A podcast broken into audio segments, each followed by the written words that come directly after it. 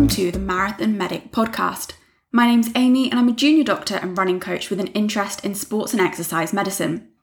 These podcast episodes are usually pretty running focused, but in the next few episodes, we'll be chatting about some other outdoor sports instead. To start things off, I'm joined today by Dr. Sophie Rintoul Hode to chat about surf medicine. Sophie is a fellow Midnight Runner and a urology doctor with an interest in surfing medicine, and the aim of this episode is to raise some awareness of first aid, particularly when it comes to water sports. I should mention before we start that this is in no way a substitute for formal training or attending a first aid course, but I'll provide some details at the end if you do want to learn more about surf medicine. For now, I hope you enjoy my conversation with Sophie. So, hi, Sophie. Thank you so much for joining me. Um, I think if there's any Midnight Runners listening, hopefully they all know you quite well, but I was just hoping you would uh, introduce yourself just to start us off. Yeah, well, thank you for having me. I'm really honoured to be able to talk about something that I enjoy so much. Um, so, I'm Sophie. I'm a London based uh, trainee, actually in urology, um, but actually, I'm currently in Melbourne doing a kind of a fellowship working abroad here for the year. Great. And um, we're going to talk today a little bit about surf medicine, just an introduction to kind of introduce a few of the medical topics related to the sport. Um, so, in terms of surfing, how did you get a little bit involved in surf medicine and what's your personal experience of surfing as well? So, especially seeing as you're in Australia, have you been surfing recently? yeah, I, I, have to admit, I've been a couple of times since I've been here, but um, I mean, there's never enough times that you can go, to be honest. So I think I got introduced to surfing in about 2013. A very good friend of mine said to me, Would you like to go on a uh, camping trip in October and we'll do some surfing? And I thought to myself, You must be mad. Um, but I loved her to bit. And we said, Fine, let's go. I'd done maybe a few try surfing lessons around the world, you know, just when you're on holiday and just thought this is really hard. Um, but just loved it, loved loved the weekend, loved the idea of just getting away from it all. And I think being a doctor or being in any busy profession, it's so good to be able to have that work life balance. And I think spending some time, you know, outdoors by the sea was just so refreshing and so uh, recharging that I just uh, just fell in love with it and just couldn't wait to do as much as possible. Um, so yes, yeah, so that's back in 2013. I've been a doctor now for 10 years. I think it's always really good with medicine that you think, well, what could I do with it? You know, could I go around the world? Could I do expedition medicine, which a few friends have done? Could I work for a charity? You know, Medicine Sans Frontières. Know, there's all these inspirational people that do so much with their skills. You know, I generally feel a bit inadequate a lot of the time. And but this opportunity to go on a surf medicine course um, sort of came up. Um, and I, I, sort of been thinking about it for a while. And then actually just add a, a, sort of a personal reason to, to go, as well as a friend tragically lost his life as a result of being in the ocean. And I just really thought to myself, well, what would I have done if I was there? Would I have been able to do any better? I think being a doctor trained in a hospital, you're just probably not very well equipped to being um, outside and to be able to help people when they need it the most. And so, you know, the advert kind of came up for this for this course, surf medicine course, and I just signed up because I just thought that's what I need, and it was just such a great great experience and great course. I couldn't agree more. I think we're trained um, to rely so heavily on almost all the equipment that we have in a hospital that once we're outside of a hospital, we almost feel a feel a bit lost. I think doing these extra courses and getting our, I guess, kind of more hands-on skills is really important, especially if you are, say, a surfer and, and, you do that in your free time, you probably are at some point going to be faced with someone that is in trouble, whether that's just a, a minor yeah. cut or whether that's something more serious. It's nice to to feel a bit more confident in the skills you have. Yeah. Um, so tell me a little bit more about the the course that you went on. Yeah, so it's a uh, it's a dedicated certificated course um, run by Surf Medicine International. Um, you can Google them and, and find them on uh, social media. I'll, I'll, perhaps give their links at the end. They basically run a course for allied health professionals, um, so predominantly doctors, nurses, physiotherapists, and um, paramedics as well. Um, and it's global. People come from all over the world, but it was predominantly European uh, uh, doctors that actually were in the course with me. And we went to um, Portugal, which, if you've not been in surf there, is just great. It's great waves, it's great weather. It's uh, specifically a place called uh, Peniche or Baleal. And I'd really recommend that just as a holiday in general. But obviously, when you say, would you like to go surfing and learn about surf medicine and go to Portugal, then it's kind of like, yeah, why not? Why wouldn't you want to go? So, yeah, so that's my advert for them.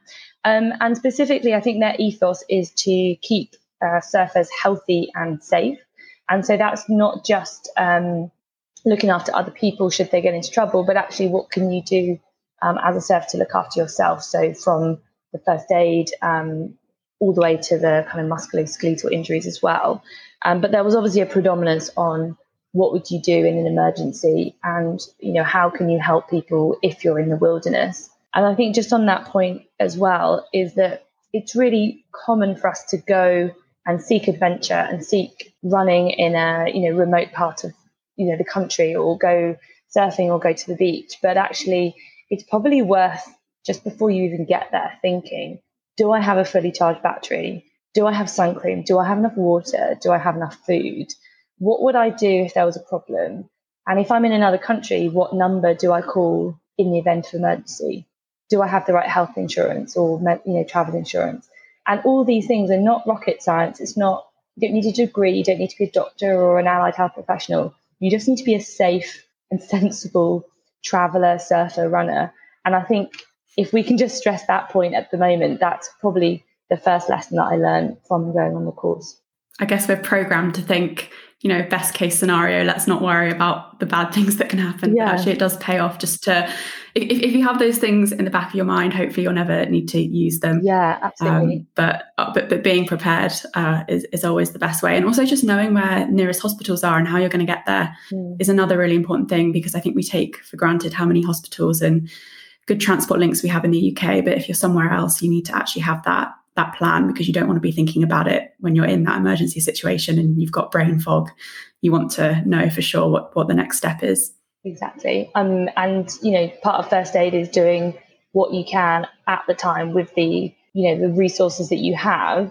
But actually the most important thing is to get more help. You know, you're you're nothing without a hospital. And if you're 100 miles away and you need a helicopter out, then you're going to have to make that call to get that helicopter, the Coast Guard, pretty early on. And and in the acronym, they kind of taught us one of the letters was H for hike or helicopter. And so then you're thinking, right, well, how am I going to get out of this situation? And, you know, no one wants to think about the worst case scenario, but maybe having the travel insurance that will cover you for that is a good is a good idea. Great. And um, obviously, we can't cover kind of all aspects of surf medicine and, and how to rescue someone and keep them safe. That's well beyond the scope of a, of a short podcast. Mm-hmm. Um, and that's, I guess, what, what we're encouraging people to, to do if they are health professionals and interested in this to, to go and get a, a proper course certification. Um, but I suppose the most obvious tragedy that can happen in water is is drowning. So, could we just start, I guess, by talking about some of the things to look out for in terms of recognizing a drowning patient? Because I think that's often one of the most important things is just knowing what to look for so that you can act quickly and in a timely manner. Yeah, so I think um, you know drowning is actually quite easy to miss in the sense of the person that's splashing around and shouting. Actually, yes, they are in trouble, but they have energy and they have their head above the water and they're shouting um, so actually, that person needs to be kept calm and you know swam in. Uh, but actually, someone that's drowning, sadly, um, can get missed. They uh, their head becomes nearer and nearer to the surface. They tend to be looking up at the sky, um, and they tend to not be making much splashing because sadly they're losing their energy and they're losing their ability to keep themselves afloat. Um, and you know, if you're not afloat, then you're swallowing or inhaling water. Um, and, and, you know, it's an absolute tragedy. And, and these are things that the lifeguards are uh, taught to look out for. Um, so, you know, first tip would be always swim or surf in on a, on a lifeguarded beach. Um, but similarly, if you if you recognise someone is drowning, then you know you need to call for help because it's not just you that's going to be able to help them. If you can swim out to them, then do so. But take a buoyancy aid uh, with you because sadly a drowning person is then going to latch onto you and you could get into trouble. Um, and you know, a tip that they told us on the course was to tell someone if you're going to help someone, so the person on the on the beach is actually specifically looking out for you, not just the person in, in the water, you know, you're not going to be help to anyone if, if you're in trouble yourself. And so, yeah, being a surfer, if you've got a, a surfboard, you can actually bring in the person with your surfboard. Um, and similarly, we were taught how to bring someone in both um, awake, but also if they were unconscious, how to kind of flip them onto your surfboard and then and then bring them into the onto the beach. And then you know you don't want to just keep them in the kind of the shallows or where the waves are still coming in. So you want to then bring them right up the beach and away and get them warm and, and, and then do any uh, first aid or, or, you know, potentially CPR if needed. And I think another important point is just to have an awareness of the waters you're in. So just be mindful of the fact that there's there's currents and there's possibly a reason why someone's in trouble in the water and that could then quickly become you if you kind of go gung ho straight straight in after them. Yeah, no, absolutely. So I think when you're looking at the ocean, there's a lot of things that you can do as to clues as to where is safe to swim, looking for currents, um, looking for lifeguarded uh, flags and swimming between the flags. And silly things like if it's cold, if it's windy, if the waves are huge, if it looks a bit scary, it probably is a bit scary. So don't get in the water in the first place. Um, so yeah, I certainly learned that on the course was not just about what to do if there's a problem, but how to prevent getting into trouble in the first place. And that's really important if you're involved in water sports. Yeah, I, I, guess we're talking about surfing, but actually it applies to anything in the water, even if you're just kind of swimming or or going for a paddle. You just need to have some awareness of of your environment. Um, you mentioned bringing people to land and obviously, if necessary, starting CPR and resuscitation. Um, how does resuscitation following someone being pulled from the water differ to resuscitation for someone that was on the land the whole time? Um, I know we give five rescue breaths. So, what are the key differences and um, why why do we have those differences? Mm-hmm. Yeah, so really important point about um, different uh, ways to resuscitate someone, and I think people often worry about getting it wrong. Now, the majority of people are taught bystanders CPR for land. And if you see someone unconscious on land, then they're not going to have drowned. So, therefore, it's most likely to be a heart, uh, what we call cardiac problem, that's caused their heart to stop and they need to help. Uh, they need help it being restarted. So, that's why we're taught 100 beats per minute, uh, cardiac compressions, um, at the rate that everyone remembers of Nellie the elephant or um, Bee Gees uh, Staying Alive. Now, when somebody is found on a beach or by water, then the reason they may be unconscious is because they lack oxygen, what we call hypoxic. So, actually, a way to help them would be to give five rescue breaths. So, that would be the start of the algorithm to do five rescue breaths and then if they don't have a pulse or they still show signs of no life, then you would start compressions. Now, please don't be worried. Oh, I don't know what to do. I don't want to do anything. I don't want to get it wrong.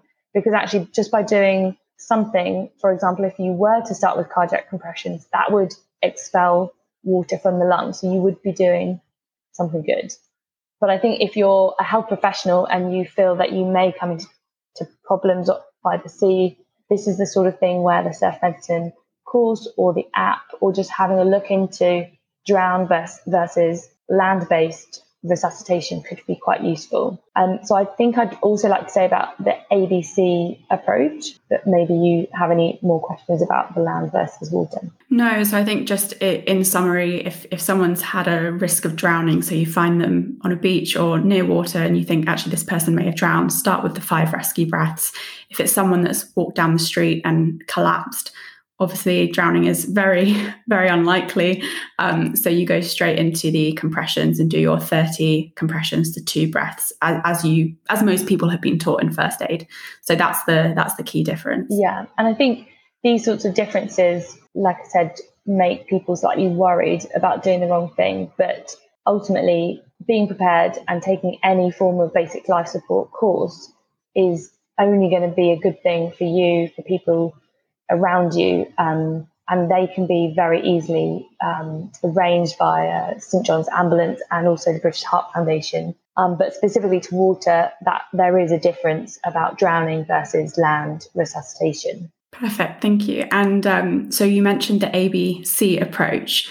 Do you want to just explain what that is?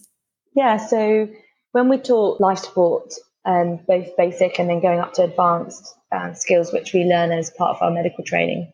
We taught acronyms to help us learn things. And there's a lot of acronyms, but specifically to resuscitation, it would be A, B, C, D, E. Now, before you get to A, there's also D and R. So the D is for danger. And I think if you're out and about and on expeditions, actually keeping yourself safe as you go to help others is even more paramount. And it was really interesting on, on the course in, in Portugal because actually we were doing these simulations and moulages on the beach. So it was very obvious if there was other people on the beach, if the waves were coming in, if the wind was up. You know, you had to create an environment that you were able to then concentrate and help the simulated patient. So, so yeah, so D is for danger, then R is for response. So if someone is responsive, if they can talk, they can tell you what's wrong, then that's not a uh, sort of resuscitation situation, but that's a more first aid situation. You can maybe get to the bottom of what's what the trouble is, from intoxication to heat stroke to dehydration, or you know having a health problem that needs that needs help. You know, diabetics go to the beach, all sorts of people go to the beach, and you may need to help them. Um, then in terms of A, A is for airway. If someone is unconscious, they're not able to protect their airway, and therefore you need to help them. And you do this with a maneuver by pushing the chin up, so it's like they're sniffing the morning air. Um, it's difficult in a po- podcast to describe it, but certainly if you if you Google it, you'll see. Videos um, are plenty. Um, once they have their airway opened, you then look, listen, and feel for any breathing. If someone's not breathing and you suspect drowning, then that's when you do five rescue breaths. After that point, if you can't feel a pulse, and it can be difficult to feel a pulse at the best of times, but particularly if you're stressed, the patient's cold, um, you know, it's a difficult situation. Um, but you feel in the carotid, which is just in the neck area. And if you can't feel a pulse, then you do compression uh, on the chest at that rate of 100 beats per minute. And you would do 30 of those and then administer two breaths, go back to doing 30 and two. And it's really difficult to do this for a prolonged period of time. And that's why it's important to have uh, people around you and to ascertain who in the crowd can do compressions, because often there's somebody that might want to try. Um, and you can keep doing compressions until help arrives. And specifically, the help you need is in the form of a paramedic to take them take them to hospital, um, but also a defibrillator um, can be helpful as well.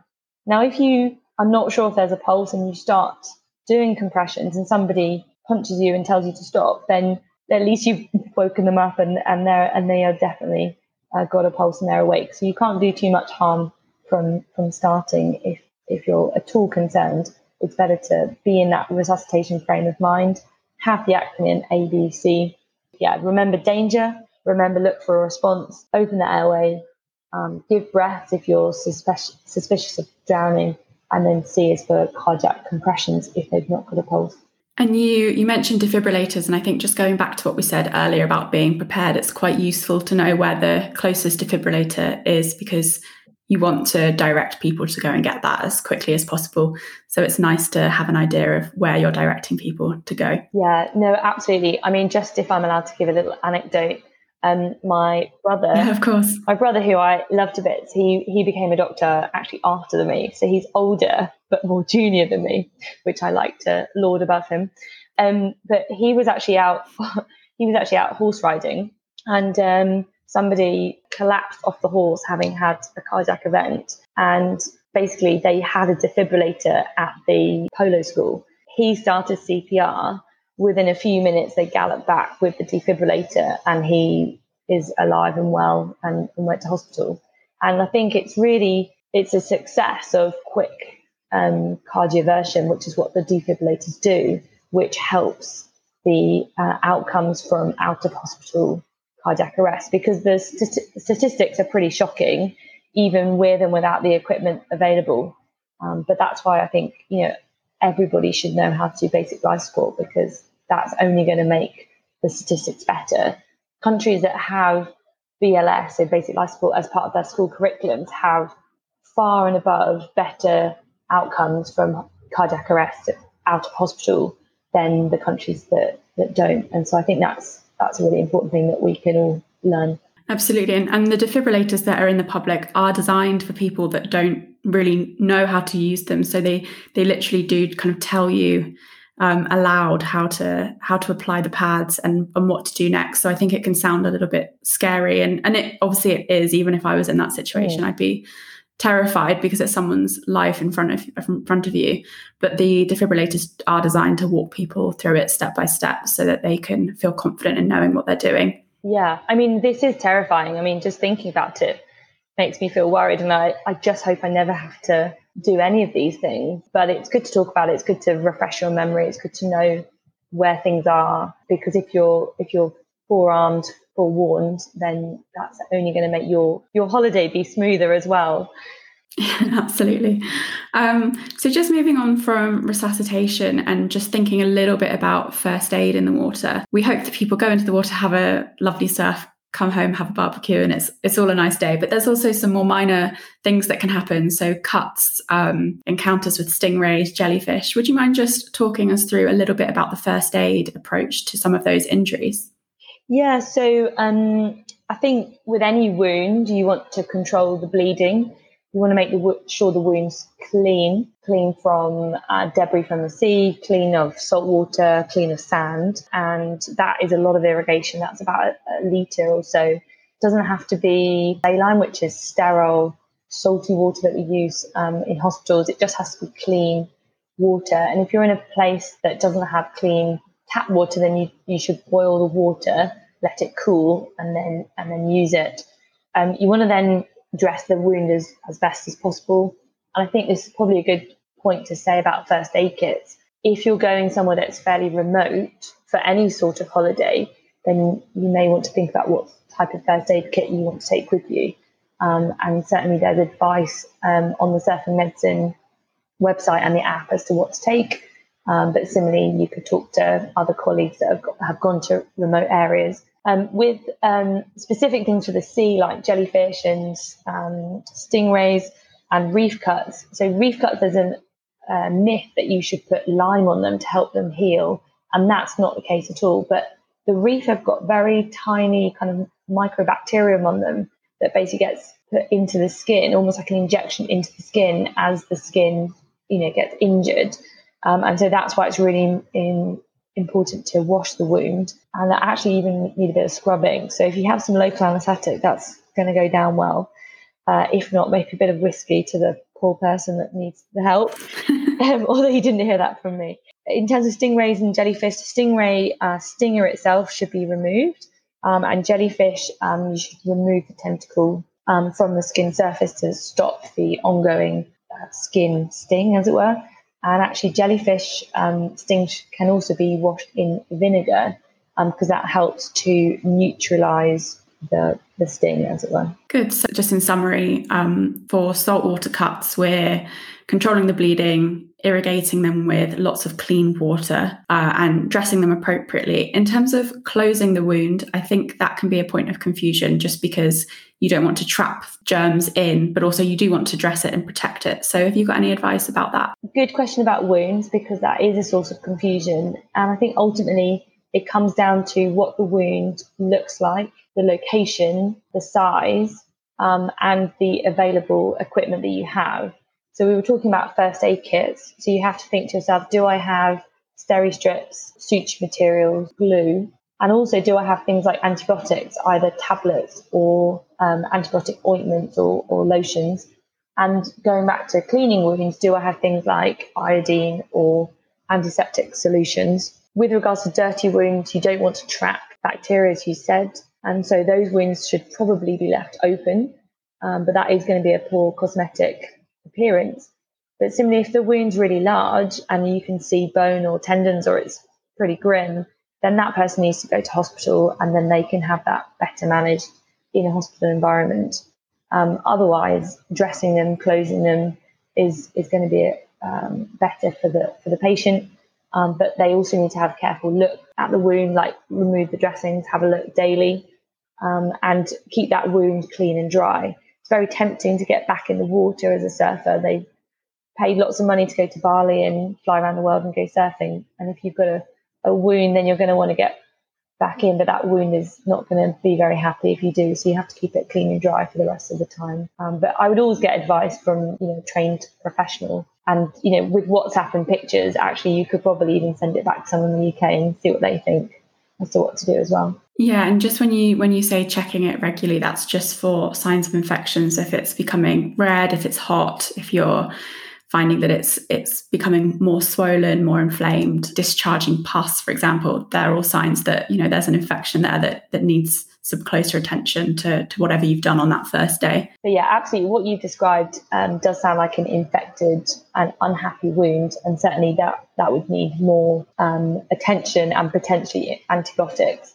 And I think ultimately, when we're talking about wounds and first aid, you've really got to work within your competence. So if you're a doctor with limited items in your first aid kit or in the resort or in the location that you're you're in, then of course you're going to do the best that you can do in that circumstance. But ultimately, your advice would be to get attention at a health facility if that's needed. Great. Um, so just going back to that summary, so saltwater cuts, we're irrigating, controlling bleeding, um, and the wound closure will depend basically on how how clean it looks and, and the size, as you mentioned.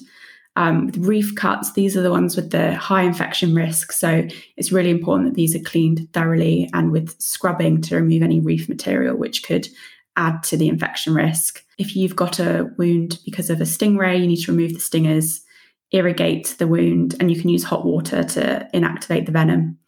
Um, but if these stingers are in certain areas of the body, like the chest, abdomen, or neck, then they certainly need urgent medical attention. So that is a trip straight to the hospital. And then for jellyfish, removing the tentacles and using vinegar as water to inactivate it as well. Um, so that kind of covers some of the first aid aspects of surfing. I also thought it would just be helpful just to briefly touch on some of the preventative aspects of surfing. So we've mentioned kind of being prepared, knowing what resources you have available to you, taking your first aid kit, but just some of the long term health problems that surfers may experience. So, surfers' eye, surfers' ear, and skin cancer. I was just hoping we could briefly discuss those things as well, because they're all things that we can try and reduce the risk of.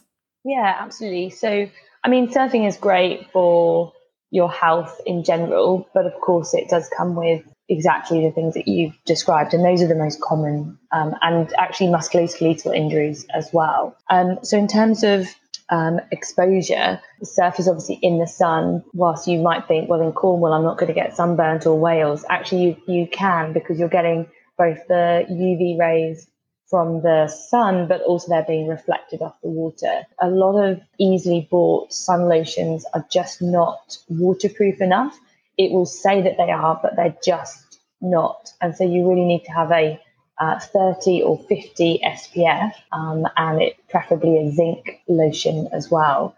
And I think there's also an increasing awareness that sun lotions can bleach the reefs. And so it's important as well to use a environmentally friendly sun lotion as well. And, and to be honest, if you search kind of any of the Australian or kind of Bali brands, they're, they're usually pretty good. And I guess Similarly to skin cancer, if we move on to surfer's eye, that's also related to exposure to, to UV light or, or the sun. Yeah, so this is um, more of a tropical uh, problem. Um, I'm not aware of it being a particular problem for surfers in the in the UK, for example, but it's well worth knowing about. So the trouble with the sun is that the UV rays can be harmful to the skin, but also to the eye. Um, and so you can get thickening that front part of your eye, the cornea, and that can obviously affect your vision. And so people do say wear sunglasses as much as possible. You can't obviously wear them when you are surfing, so that that's why it's really important to wear them the rest of the time to protect your eye and protect your exposure. Yeah, so it's a um, benign growth on on the white of the eye, I guess, is the the simplest uh, way of describing it. And as you mentioned, it can affect your vision. So I think people typically have an itchy kind of red eye to start with, but then that progresses to, to blurred vision that, that needs medical and sometimes surgical treatment. So as always, prevention is key. So wearing those sunglasses. Yeah, for sure. And finally, if we just touch on surfer's ear, that's related to repeated exposure to cold water. So, would you mind just explaining a little bit about what surfer's ear is? Yeah, absolutely. So, it can um, affect a lot of different water sports. Ultimately, it's where our body is reacting to the cold, and that's both cold water but also prevailing wind. the ear has got a very thin layer of skin before you then have the bone within your ear canal. And so your body reacts um, by growing extra bit of bone within the ear canal, and that's an exostosis. Now, these um, can then prevent the natural release or the kind of the self cleaning of the ear canal with the with the earwax. So you can get buildup of earwax behind uh, this bony growth, um, and ultimately that can lead to infections, and it's it can be quite uncomfortable as well. Um, so they're fairly harmless in some way, but they have a potential to cause problems. Um, and so that's why it's um, a difficult one to treat. And ultimately, you would see an ear, nose, and throat specialist, and they would have to basically remove the extra bone from, from the ear. Um, so I think it's becoming increasingly popular to actually wear earplugs in the times where people are doing surfing, swimming, etc., to, to prevent that coldness getting into the ear um, and creating this, this bony outgrowths. Yeah, I agree. And I think uh, for a lot of people, it is completely asymptomatic. But obviously, as, as you mentioned, there is the potential for excessive bony growth in the ear canal to cause problems. So, I suppose, in summary, in terms of the preventative medicine that we can do, it's all about protecting your ears, your eyes, and, and your skin, really. So, sunscreen, earplugs, hats, sunglasses where possible, and it's not always easy, but I think in the long term, especially if you are surfing for many years over your life, it, it will pay off in the long term to to do these things and, and protect your body. Yeah, that's a great summary. Um, I think you know you want to be able to get out and enjoy your hobbies for as long as possible. But sadly, we're not necessarily built to be outside and be in the sea for the times that we want to be in, and and um, and therefore we've got to do what we can do to be responsible and, and look after ourselves. That also includes being hydrated, um, eating well. Um, you know, not, I mean, everybody likes drinking a cocktail on holiday, but, you know, you shouldn't be drunk in the sea. That's not going to be a good combination. And similarly, warming up, warming down. Uh, that's why yoga's uh, so popular amongst surfers as well. So I think, yeah, looking after yourself is only going to help you to stay in the water longer in the long term. Great. Thank you so much. That was really interesting and actually useful for me because as we mentioned at the beginning, we're not really taught these things at medical school. So, actually, learning about some different topics that hopefully we never really have to apply in terms of the resuscitation, um, but having some knowledge about that is really helpful. And I hope everyone listening found it helpful as well. Just to finish, would you mind just uh, sharing the information about how people can find out more about surf medicine? I know that you mentioned the app, which is really useful and also the course that you went on if anyone wants to learn a bit more. Yeah absolutely. Um, i think you know it is such a wide ranging subject and it's only going to get bigger i think as surfing becomes more popular. Surfing's now an olympic sport so you're inevitably going to have health professionals that want to look after these people and these are athletes who are competing at really high levels and they earn good money as well but there's also then a whole host of green routes um, people people that try it, people that take it up and love it. And so, you know, surfing medicine is is something that thankfully will be around um, for a long time and, and certainly will grow. So the app is called Surf First Aid, and that's been developed by you know Surfing Medicine International, who I mentioned earlier.